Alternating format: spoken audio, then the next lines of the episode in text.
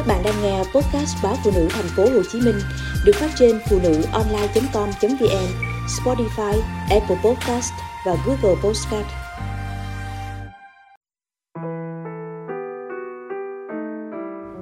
Nhìn yêu vì sợ con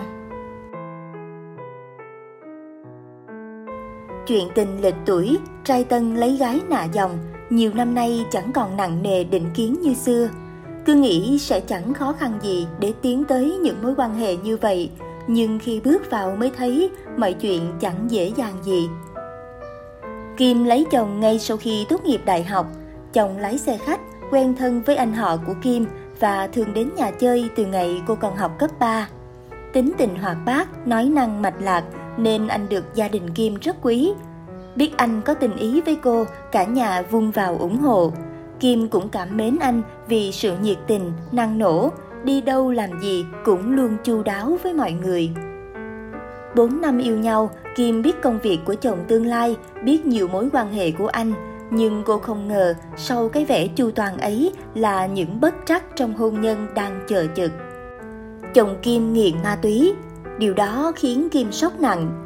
Tiền bạc làm ra chỉ để phục vụ cho những cơn say nàng tiên nâu ngày một dày lên – những khoản nợ từ đâu ùng ùng ập tới. Kim bất ngờ và hụt hơi trước những trận cãi vã. Những món đồ quý giá trong nhà lần lượt đội nón ra đi, những trận đòn trút xuống thân thể nhỏ bé. Đã thế cô còn bị chồng kiểm soát mọi lúc mọi nơi, những cuộc truy hỏi và ghen tuông vô lối. Kim là mẫu phụ nữ truyền thống, sợ điều tiếng, sợ sự thay đổi, vì thế mà gồng lên chịu đựng, nhưng rồi càng gắn gượng càng bi kịch. Kim phải ký giấy trả nợ cho chồng mấy trăm triệu đồng rồi quyết vùng ra khỏi cuộc hôn nhân ấy khi con gái tròn 5 tuổi. Về lại nhà mẹ đẻ cách quê chồng gần 200 cây số, Kim xin vào cơ quan truyền thông, lăng xả nhận việc bất kể ngày đêm, tranh thủ bán hàng online ngoài giờ để hàng tháng trả nợ cho chồng. Kim gặp lại Tâm, chàng trai nhỏ hơn cô 3 tuổi, quen biết nhau từ hồi cùng học lớp tập huấn nghiệp vụ. Lịch tuổi nhau nhưng Kim và Tâm chỉ xưng hô cậu tớ. Chuyện của Kim Tâm biết rất rõ, bởi từ lâu Kim đã xem Tâm như một tri kỷ. Cái vẻ lặng lẽ làm nhiều hơn nói, cách anh im lặng lắng nghe làm Kim thấy thoải mái và nhẹ nhõm khi muốn kể với anh một điều gì đó.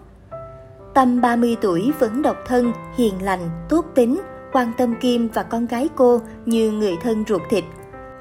Tâm ít khi thổ lộ, nhưng sự nhạy cảm của phụ nữ cho Kim biết vị trí của cô trong lòng anh, không đơn thuần là bạn hữu. Tâm đủ chín chắn để biết mình muốn gì cần gì, anh thương Kim, muốn bù đắp cho cô những tháng ngày vất vả và đi tiếp đoạn đời còn lại. Dẫu chẳng công khai, nhưng khi yêu làm sao giấu được ánh mắt nụ cười, mọi người trong cơ quan nửa tin nửa ngờ cũng chỉ ngấm ngầm bàn tán. Nhưng gia đình tâm thì thẳng thừng phản đối. Tâm vững tin và sẵn lòng chờ đợi. Anh nói chỉ cần kim cùng anh nỗ lực là đủ. Nhưng kim không dám bước tới, bởi có những chuyện rất khó giải bày. Hơn 7 năm qua, vợ chồng kim dù ly hôn nhưng vẫn ràng buộc nhau bởi những điều khoản chăm nom con cái. Càng lớn, con gái càng bướng bỉnh, nhất là sau mỗi lần được bố đón về nội dăm ba ngày, có khi cả tháng hè, con bé ngày càng phản ứng dữ dội hơn trước những ân cần của Tâm với hai mẹ con. Nó giám sát tra hỏi Kim bất kể lúc nào, Kim đi đâu làm gì cũng phải nói rõ, nếu không con bé sẽ tự ý nghỉ học, bỏ ăn, thậm chí bỏ nhà đi. Có hôm nó còn gào lên nạt nộ Kim, Bảo không muốn chia mẹ cho ai cả. Kim lo sợ sự thay đổi tâm sinh lý tuổi dậy thì những tổn thương tinh thần vô hình sẽ ảnh hưởng đến con. Cô tự nhắc mình giữ khoảng cách với Tâm. Hơn một năm qua, Tâm dường như bất lực khi một mình nắm níu, cha mẹ anh lại thúc giục quá nhiều nên cũng đành buông xuôi. Gặp Kim, thấy cô ngày càng trẻ ra, nói cười sôi nổi hơn hẳn, nhưng nỗi buồn trong đáy mắt vẫn không sao che lấp được – Kim nói có lẽ sẽ chỉ ở vậy, bởi cuộc sống hiện tại của mẹ con cô cũng ổn rồi, nợ nần đã xong xuôi. Coi như trút được gánh nặng, công việc ngày càng thuận lợi hơn, con gái sở hữu mẹ nên ngoan và học hành tiến bộ. mừng cho Kim, nhưng bạn bè thân tình vẫn khuyên dù thế nào đi nữa cũng phải sống cho bản thân mình. Có thể chờ đợi thêm ít lâu, khi con bé lớn hơn thì nói cho nó hiểu.